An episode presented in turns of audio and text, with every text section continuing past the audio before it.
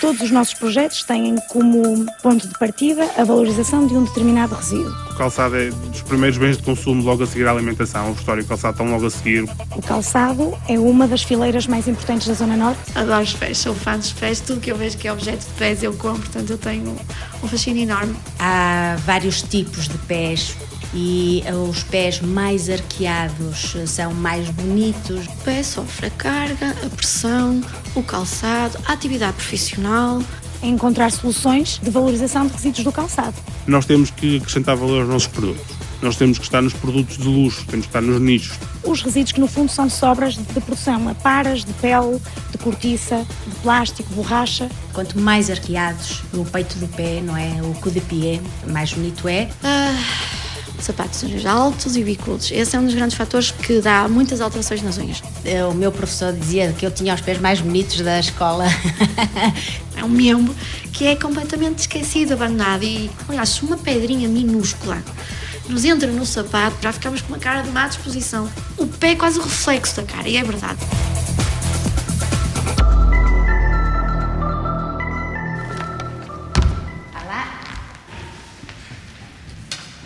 Vamos começar o aquecimento, vão para a barra. Vamos só esticar um bocado, está bem? Já se alongaram? Nunca senti isso, de querer vir a dançar. A minha irmã mais velha é que andava no balé, ia vê-la a dançar e despertou uma curiosidade, não pela dança, mas sim pela música. Ok, então começamos. Aqui pés juntinhos e fazemos e 1, e 2, e 3, e 4, e 5, e 6, e 7. Pés juntos, paralelos, está bem? Ok.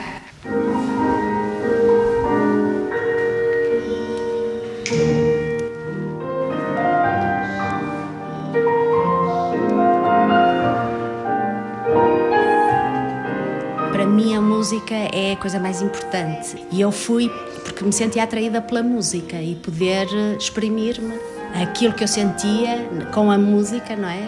Pela dança. Foi uma coisa que desde cedo eu sabia perfeitamente que era este o meu futuro. Eu não me conseguia ver sem dança. No riso de Teresa Vieira tarda uma alegria de menina. A bailarina afigura-se eterna no estúdio do Centro de Dança do Porto. Uma caixa de música em tamanho natural, o espelho, a barra e a ondulação de pontas de cetim, rente ao chão. O solo é das coisas mais importantes. Pode-se dançar sem espelho, pode-se dançar sem barras, tendo umas barras portáteis ou assim. Agora, o chão é que tem que ser sempre com uma boa caixa de ar, em madeira, com um bom linóleo para não escorregar. E para aderir bem aos pés, para os nossos equilíbrios, os pés é como se fossem umas ventosas, têm que agarrar-se bem ao chão para nos conseguirmos segurar, é essencial. Os pés são as ventosas de um bailarino? O que são os nossos pés? Vamos pensar que é como termos uma ponte. Uma ponte, Olga. É assim que a podologia vê os nossos pés? Uma estrutura complexa, equilibrada, que se não estiver equilibrada cai. Portanto, essa é a nossa estrutura, a nossa base. E depois tem que ter manutenção, porque senão a ponte também não tiver, o nosso corpo é igual. E é isso que nós descuidamos. Vamos até ao limite. Quanto sacrifício encerram os pés de Teresa? Os pés mais arqueados são mais bonitos. Quem está na dança, sempre que está a visualizar um bailarino ou uma bailarina, a nossa tendência é olhar logo para os pés, para ver, ai que bonitos pés que tem. Quanto mais arqueados, o peito do pé, o cou de pied, mais bonito é. O meu professor dizia que eu tinha os pés mais bonitos da escola. Se realmente tinha essa facilidade. Agora, lembro-me que sofri imenso por ter estes pés assim muito arqueados e realmente não tinha força nenhuma. E tive que trabalhar sempre o dobro das minhas colegas para conseguir usufruir dessa beleza. Os pés planos, ou os pés chatos, como as pessoas dizem, os pés cavos, são estruturas. Por exemplo, um pé cavo que tem um apoio insuficiente, é normal que a pessoa tenha associado a isso associado, não é? Por isso que tem, por exemplo, uma deficiência circulatória, uma insuficiência valvular, porque ao apoiar o pé, não apoiando o pé corretamente, o sangue desce, não é? Mas depois tem que regressar. Se as válvulas não estiverem a funcionar bem e se não houver uma boa apoio, não há um bom impulso e sei que, por exemplo, essa pessoa poderá sofrer mais um bocadinho. Os pés podem dar muitas dores de cabeça. O calçado é uma das fileiras mais importantes da Zona Norte e, essencialmente, em Guimarães, o calçado, a par do têxtil e das cutelarias, são as três mais importantes fileiras industriais desta zona e, por isso, era uma consequência lógica. O quê, Joana? É encontrar soluções de valorização de resíduos do calçado. Joana Carvalho conduz a investigação em desenvolvimento do Centro de Valorização de Resíduos de Guimarães. Encontrar formas novas de transformar o desperdício das mais variadas naturezas em produtos viáveis e de valor comercial. Essa é a função do centro, é ir ao encontro das necessidades das empresas e encontrar as soluções que permitam que os seus resíduos sejam valorizados e que criem, de alguma forma, valor para a empresa, se possível. O Centro de Valorização de Resíduos de Guimarães é isso, é uma força avançada da Universidade do Minho. Ele põe em contacto investigadores e empresários, conhecimento e mundo produtivo. Juntar a investigação às necessidades reais e aliar ainda um bem maior, o ambiente, uma espécie de 3 em 1. O que faz uma bióloga a trabalhar com resíduos da indústria? Sou licenciada em Biologia pela Faculdade de Ciências da Universidade do Porto. Eu fui para o curso de Biologia, um bocado contra a ideia do meu pai. Na altura, toda a gente queria que eu tivesse ido para a Medicina, mas eu era uma pessoa teimosa e continuei. Não consegui desistir do curso, porque adorei. O que é que atraía na Biologia? Tudo, basicamente.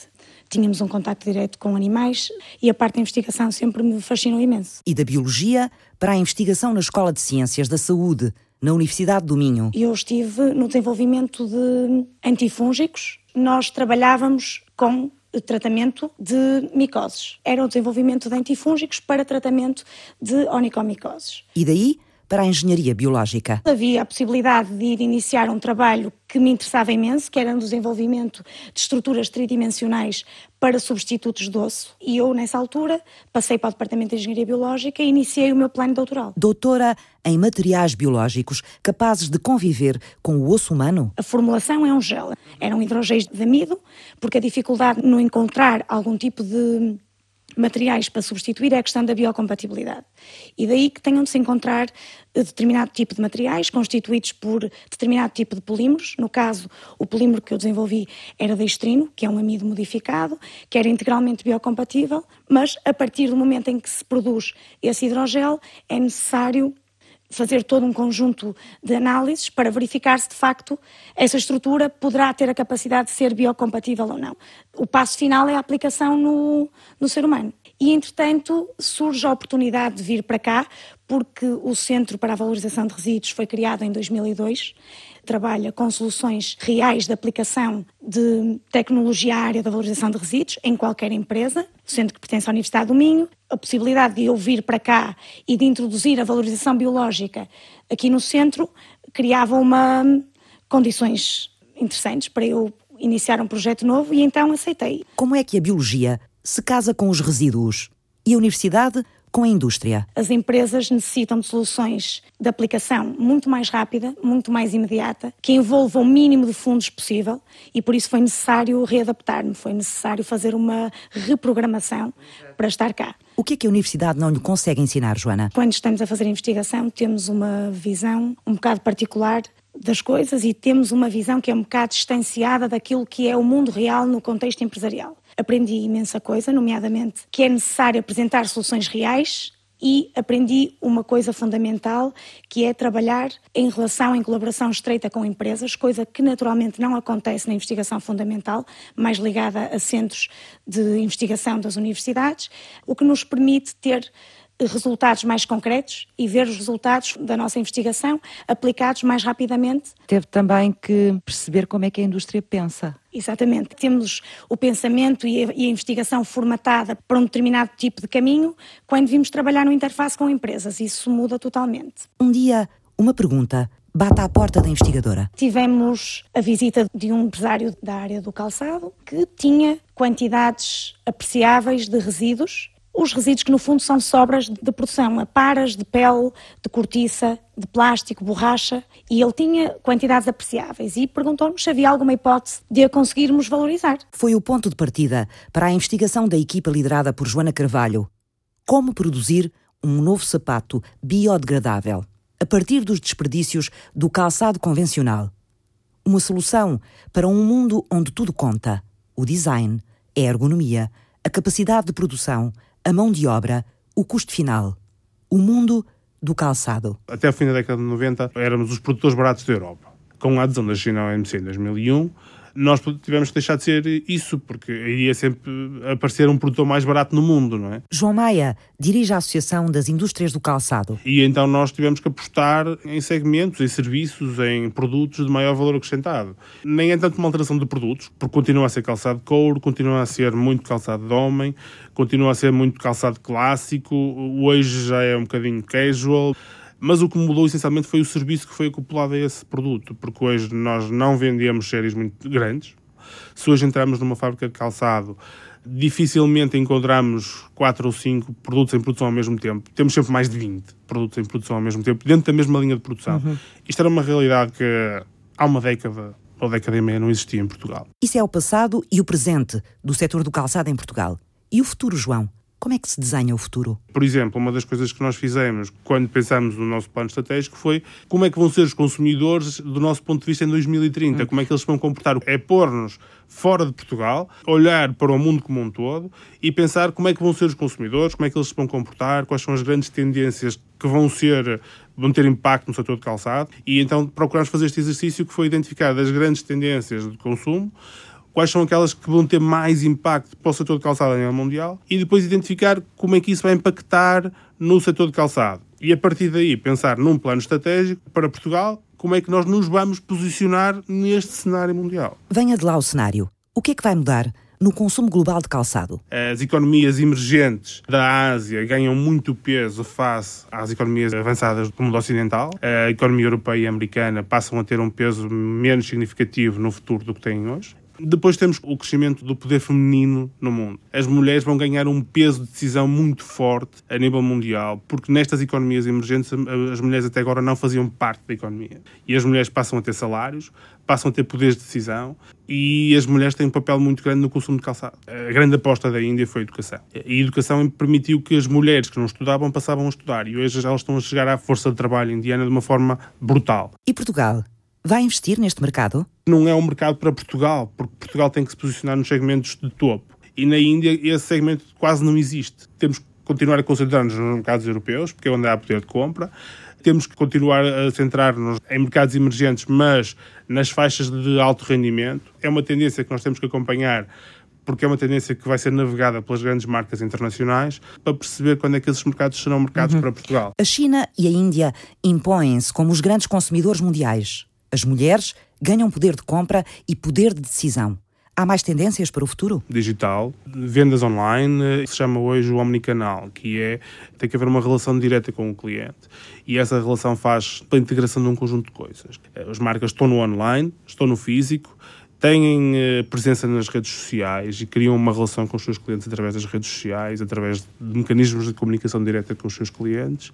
E tudo isto as marcas têm que gerir de uma forma integrada esta experiência do cliente. Depois temos uma coisa que nós aqui chamamos a nova globalização, que é o facto de nós cada vez mais ser iguais do ponto de vista de pensamentos uns aos outros. O que está na base disso é que nós cada vez mais vivemos em cidades e cada vez mais imigramos de países para países. Temos uma tendência para pensar de forma igual, para seguir as mesmas tendências de moda, quando aqui há uns anos nós éramos todos muito diferentes. Nós, se quiséssemos posicionar um produto para um dado país, esse produto tinha que ser radicalmente diferente de um produto para outro país.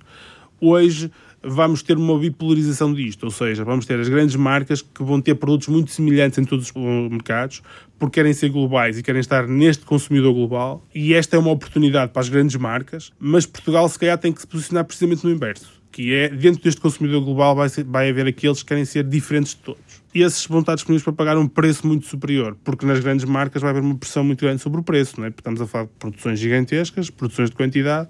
Portugal normalmente tem que se posicionar no inverso, que é, vamos pensar todos iguais, mas vai haver aqueles que querem estar no microsegmento, que vão ser completamente, querem ser completamente diferentes, querem estar em coisas radicalmente diferentes, que até há bem pouco tempo nunca poderiam ser servidos, porque seriam muito poucos em cada cidade para termos uma loja, mas isto vai emergir com o digital. Nós vamos começar a ter o que nós chamamos os microsegmentos, que são pequenos grupos de pessoas que até pensam de forma igual, mas que estão espalhadas pelo mundo e que não era possível abordá-los com lojas físicas, porque existem 10 no Porto, 20 em Lisboa, mas faz sentido pensados de uma forma global, porque se calhar existem 100 mil pessoas que querem a mesma coisa no mundo todo e que por canais digitais é possível abordá-los. Há uma área que é importante, que é o envelhecimento da população, que as pessoas com uma dada idade consomem tipos de calçado diferentes. E até a nossa forma do pé vai-se alterando ao longo do tempo. Exatamente. Por isso é que nós depois exigimos um calçado mais confortável, porque o nosso pé também já não é igual quando chegamos a certa idade. Quer dizer que para um dado target de idade é preciso termos formas diferentes, é preciso termos um calçado diferente, mas cada vez mais nós acreditamos que vamos ter consumidores dessa idade a exigirem produtos de moda. Esse perfil de alteração da população é drástico. Aconteceu já muito na Europa, mas está agora a acontecer muito em países em desenvolvimento. Se formos ver hoje as perspectivas para a China, que a China seja um dos países mais envelhecidos do mundo em 20 anos. E a China é hoje o grande consumidor e é dos mercados em que se perspectiva maior aumento de consumo. E aí já existem um nível de rendimentos, uma classe de pessoas com níveis de rendimento muito elevados. O que quer dizer que aí há desafios. O Japão, que é um dos mercados desenvolvidos e onde há níveis de rendimento interessantes, é um país bastante envelhecido. Por isso o envelhecimento é uma tendência transversal a todos os setores e que nos afeta de forma particular. Da estratégia global para o setor do calçado, podemos vislumbrar o futuro. Mais velhos, mais próximos na forma de pensar, mais digitais, com as mulheres a ascenderem ao poder económico e a Ásia a equilibrar-se com o Ocidente na capacidade financeira.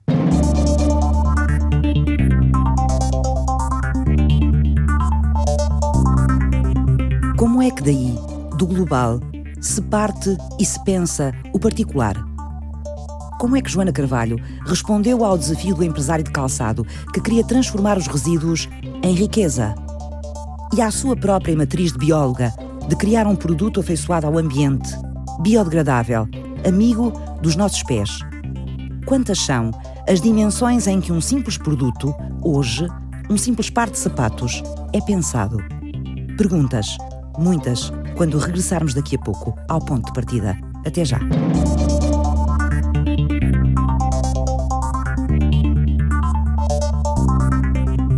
O produto que se originou era novo na medida em que era produzido a partir dos resíduos da empresa. A novidade reside aí. A bióloga Joana Carvalho tinha um desafio: transformar os resíduos do fabrico do calçado num produto capaz de criar novo calçado.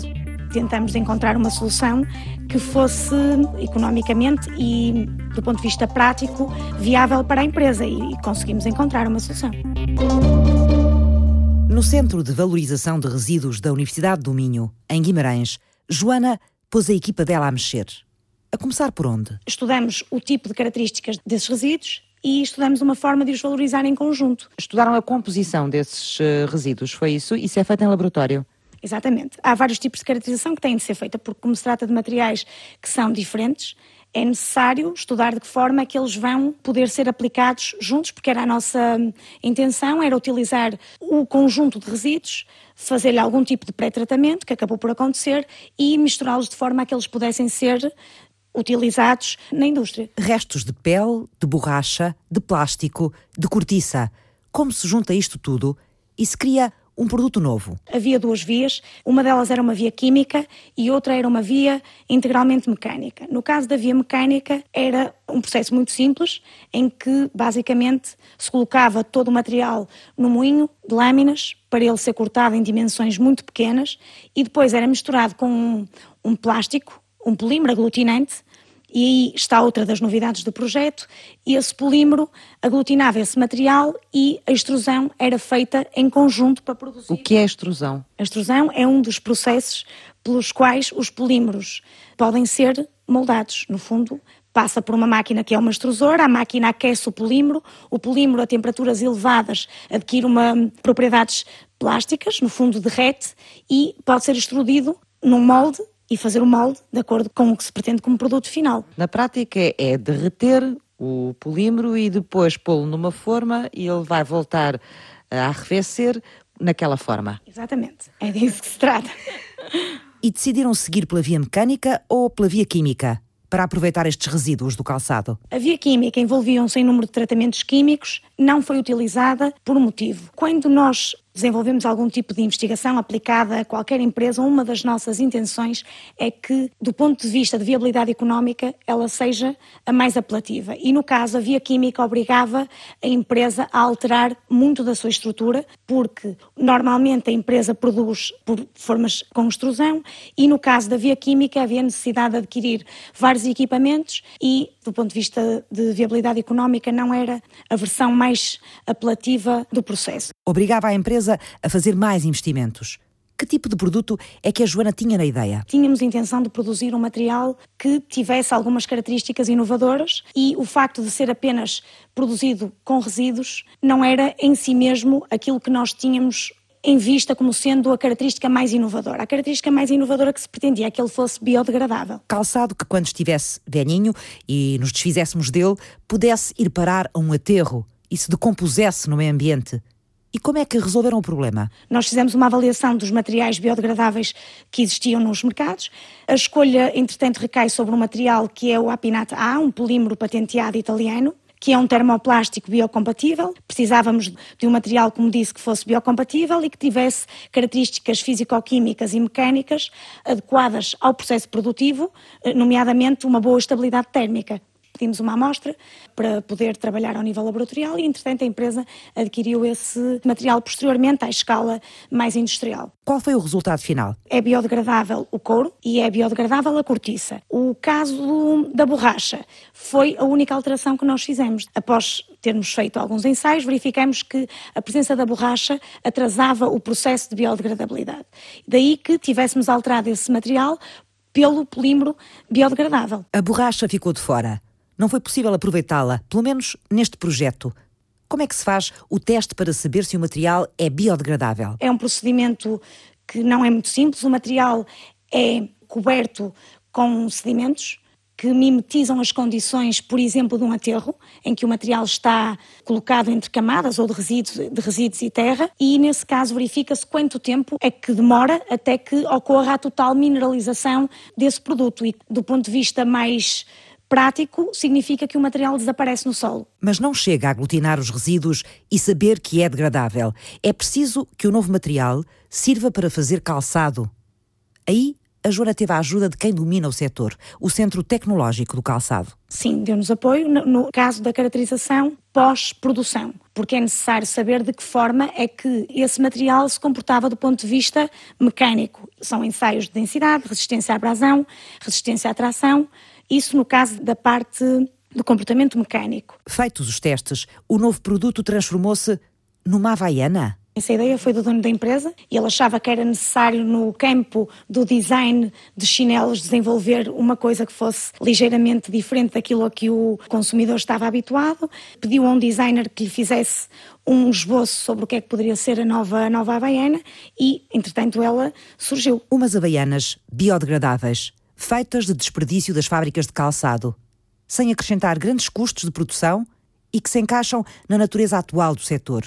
Procurar nichos no mercado de luxo do calçado. Nós temos que acrescentar valor aos nossos produtos. João Maia, diretor executivo da Apicaps, a Associação das Indústrias do Calçado. Não podemos estar nos produtos do mass market. Nós temos que estar nos produtos de luxo, temos que estar nos nichos, temos que estar nas pontas da distribuição, porque aí vai estar a pressão sobre o preço. Porque aí eu tenho uma massa de clientes muito grande, é onde vão estar as grandes marcas, e as grandes marcas vão concorrer entre elas e vão fazer um esmagamento de preço e de margem que nós não conseguimos competir, porque eles vão sempre produzir sapatos mais baratos. Portanto, Portugal não consegue ter grandes marcas. Pode ter a grande marca, mas ela nunca será produzida em Portugal, porque nós não temos preço para produzir as grandes marcas, porque a pressão sobre o preço nesse mass market é sempre gigantesca e vai ser cada vez mais forte. Essas marcas, naturalmente, já migraram para a China, para a Índia. Exato, a sua produção. Localizam a produção. Hoje já estão de mochilas às costas para procurar um destino, porque a China já é cara para produzir sapatos. A cota da China na produção mundial de calçado nos últimos 2 anos já caiu. já surgiram outros players que estão a começar a substituir a China em alguns segmentos. Não é para substituir a China, porque a China produz mais de 60% da produção mundial. Agora já não é mais, são 59%. Não é substituível no curto prazo, mas são sinais de que as coisas estão a mudar e a China já não é o produtor low cost. E a realidade que há sempre alguém mais barato para produzir o barato é uma realidade que existe e que tem que ser pensada. Portanto, estas grandes marcas funcionam sempre com uma produção flutuante, não é? Isso. Isto só para percebermos porque é que... E por isso nós temos que fugir delas. Portugal temos que não está nesse tabuleiro, não é? Isso. Porque é que estamos... Temos que jogar sempre num tabuleiro lateral, que Exato. É o tabuleiro das marcas intermédias, das pequenas marcas. É preciso agora identificar onde é que está a nossa diferenciação, o que é que nós acrescentamos de valor. E o que é que diferencia o calçado nacional? Além do que temos feito nos últimos anos, que é a resposta rápida, as pequenas séries, a nossa aposta no curto prazo tem a ver com design e a incorporação de mais design nos nossos produtos. Mas o design é uma coisa tão vasta, não é? Tão grande. Quando falamos em design, estamos a falar aqui do design dos sapatos, da forma dos sapatos, estamos a falar de cores, de texturas, estamos a falar de novos materiais, de que é que estamos a falar? Estamos a falar de tudo isso. Estamos a falar de um bom gosto, de moda, mas também estamos a falar de materiais, também estamos a falar de forma, de conforto. Estamos a falar também da engenharia de fábricas e de como é que as nossas fábricas vão ser redesenhadas para responder mais rapidamente aos nossos clientes. Estamos a falar disto tudo. Que resultados traz à indústria ter um centro tecnológico que põe em contacto as necessidades do setor com o conhecimento das universidades? O setor nos últimos anos desenvolveu mais de 50 novos materiais e mais de 100 equipamentos, desde que este processo dos projetos de investigação e desenvolvimento se iniciou na década de 90. E que foram incorporados. E que foram incorporados na indústria pelas nossas empresas e por empresas que hoje os fornecem de forma regular. E ao nível da saúde, há caminho a fazer? Ao nível da saúde, há muito caminho a fazer, porque aí há necessidades muito específicas de doença para doença, do utilizador para utilizador, de ambiente para ambiente, e aí há muitos microsegmentos que não vão ser nunca abordados por grandes marcas internacionais. Aí temos muita coisa a ser desenvolvida ao mesmo tempo, muitas empresas a trabalhar no calçado diabético, no calçado customizado, que é feito de forma específica, com formas particulares, com medições do pé, para clientes específicos. E isto são desenvolvimentos que são caros, mas que os clientes são disponíveis para pagar. Até que ponto é que os materiais inteligentes, que estão a entrar muito no têxtil, por exemplo, estão a entrar no calçado também? Alguns tipos de materiais, sim, vão entrar. Uhum. Nós temos algumas dúvidas sobre a incorporação de equipamentos tecnológicos dentro do calçado. Agora, que o nosso calçado vai ser mais inteligente do ponto de vista que os nossos materiais vão ter novas funções, cheiro, cor, aromas, tudo isto, sim, vai acontecer, e vai acontecer porque isso é importante no processo de compra, mas porque isso também é importante porque valoriza os produtos de alguma forma. Sapatos biodegradáveis, com antifúngicos e antibacterianos, aromas e cheiros. É o futuro à porta do calçado. Estaremos preparados para dar aos nossos pés tanto mimo, Cláudia? O que dizem os teus pés? Pode ver o meu pé, sim, para ver se está tudo bem. Vamos descalçar. Tirar a meinha. Normalmente começo por observar a anatomia do pé. Na primeira coisa, há um questionário que se faz sempre ao paciente, todas as patologias, a alergia, tem o que tiver. Já estou aqui a reparar, não é? Dado o olho clínico, que tem ligeiramente os dedos curvados, quer dizer, que tem uma garra distal, quer dizer... E isto, por exemplo, numa mulher, e se reparar, principalmente no seu pé esquerdo, tem esta ruborização avermelhada. Pode ser uma deformação, até por um traumatismo, mas também pode ser pela sua forma anatómica ou pode ter sido pelo uso de calçado inadequado. Então o calçado é muito importante. Os sapatos querem-se flexíveis e confortáveis, mesmo que não estejam na moda. A podologista Olga Silva acrescenta que são as mulheres as que têm mais problemas com os pés. Em relação ao calçado da mulher, que é um dos grandes fatores de patologia unguial, vem da forma em que calçamos, não é? Porque as pessoas que têm 50 ou 60 anos usaram sapatos altos e bicudos. Esse é um dos grandes fatores que dá muitas alterações nas unhas.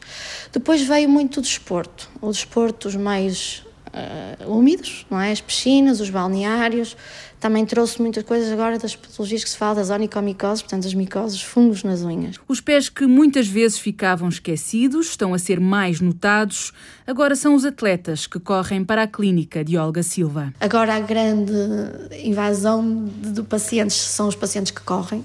Não é? As corridas começou-me a trazer muitos atletas também, começou porque é uma novidade, toda a gente agora decidiu fazer exercício de grande corrida. Um exercício que os podologistas agradecem, porque assim cresce nos pés uma maior responsabilidade. Para Olga Silva, essa consciência começou há já 15 anos. É um membro que é completamente esquecido, abandonado e, aliás, uma pedrinha minúscula nos entra no sapato, nós já não caminhamos. E na extremidade desta conversa estão outros pés. Que percorrem que caminhos, Eduarda? Procuram uma caixa de música, aquela da bailarina em pontas e os braços levantados em arco. Cá está.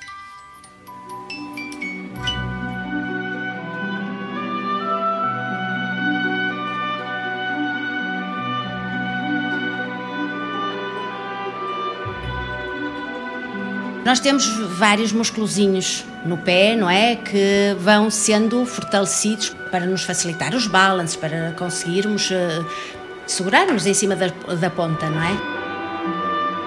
A professora de balé Teresa Vieira partilha com os alunos no Centro de Dança do Porto a experiência dela e a singularidade dos pés de um bailarino.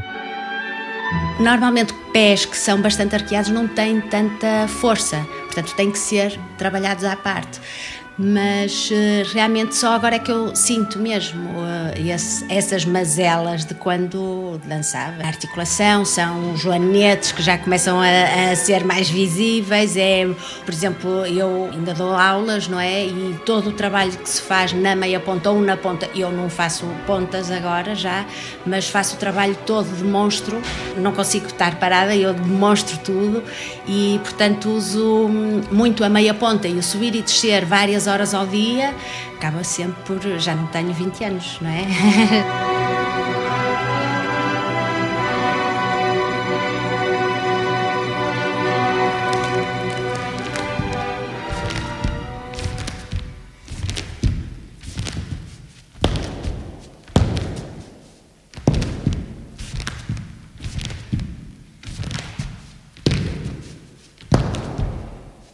Dói? Cansa?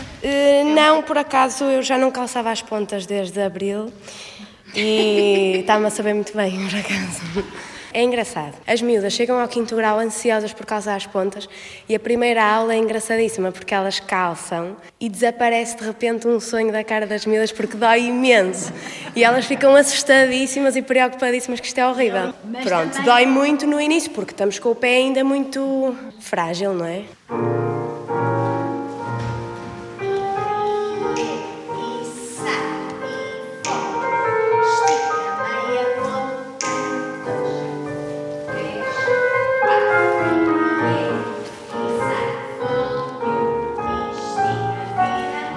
Falávamos sobre os pés e a importância dos pés para um bailarino.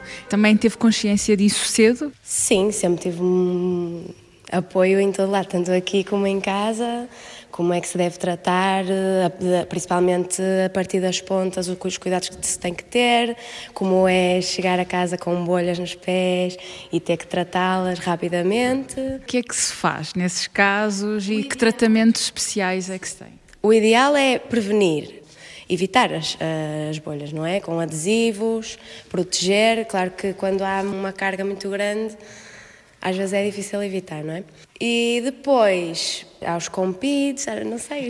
Compides é o quê? Compides. São os medicamentos da farmácia, tipo uns pensos de silicone que alivia e ajuda muito. Ágata, escolhe o calçado? Pois aqui temos que usar o que todos usamos para dançar, ou as sapatilhas de meia ponta. Nesta fase já usamos os sapatos de pano. Quando ainda somos crianças, começamos por utilizar sapatilhas de meia ponta de pele. Consideramos mais aconselhável para o trabalho muscular e físico dos pés das crianças. E à medida que a idade vai avançando, passamos para os sapatos de pano, passando inclusivamente antes também pelos sapatos de cetim. Porquê esses materiais diferentes? A aderência ao solo é diferente e o esforço que o pé tem que fazer para esticar é também diferente. Portanto, na pele vai ser necessária um esforço maior a nível muscular para esticar os pés do que nos sapatos de pano. Pelo contrário, os sapatos de pano não vão aderir tanto ao chão como os sapatos de pele. Sou Vasco. Qual foi o exercício mais difícil de pés que já realizaste até hoje? Talvez um exercício para melhorar os pés, que é com um aparelho que nós temos aqui na escola, que provoca muitas dores. Como é que é o aparelho? Insere-se o pé num orifício que depois que tem um formato de um pé super esticado, e ele vai estar a forçar o nosso pé com umas molas, a que este fique na forma ideal para dançar, não é? Parece um instrumento de tortura. Sim, provoca muitas dores, mas... O que é que se faz para relaxar o pé? Quando se chega a casa muito cansado... Algumas massagens, bolas de ténis, pernas ao alto... As garrafas de Coca-Cola com gelo para fazer tipo rolo, mas com geladas, não é? O gelo acaba por ser anti-inflamatório. Pronto, são uma série de truques.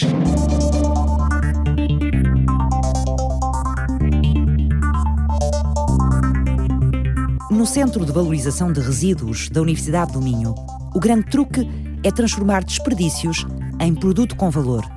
Aparas de pele, de cortiça, de plástico, em havaianas, biodegradáveis, com patente já vendida para a Itália. É o trabalho da equipa de investigação de Joana Carvalho. Quando é que o conhecimento é entregue à indústria, um projeto pronto para fazer caminho comercial, Joana? Quando nós conseguimos obter os resultados finais, quer da parte mais mecânica, e que essa parte foi realizada pelo Centro Tecnológico do Calçado, quer da parte mais biológica no âmbito da biodegradabilidade, pela nossa parte o trabalho concluiu-se. Posteriormente, ajudamos ainda a empresa na escrita de um pedido de patente nacional, que depois foi submetido às entidades competentes e que originaram uma havaiana com um design novo, a que chamamos Sunflower, em homenagem ao símbolo dos produtos verdes. E nessa altura, a intervenção do centro termina. O projeto segue viagem para a indústria. E para a bióloga, o que é que fica? É a ideia que nos move, é trabalhar no sentido de minimizar os impactos das indústrias, da atividade humana no ambiente, melhorar o ambiente, produzir materiais, produtos que sejam verdes, que sejam ecossustentáveis. No fundo, essa é a nossa maior recompensa, é saber que de alguma forma estamos a contribuir para um mundo melhor.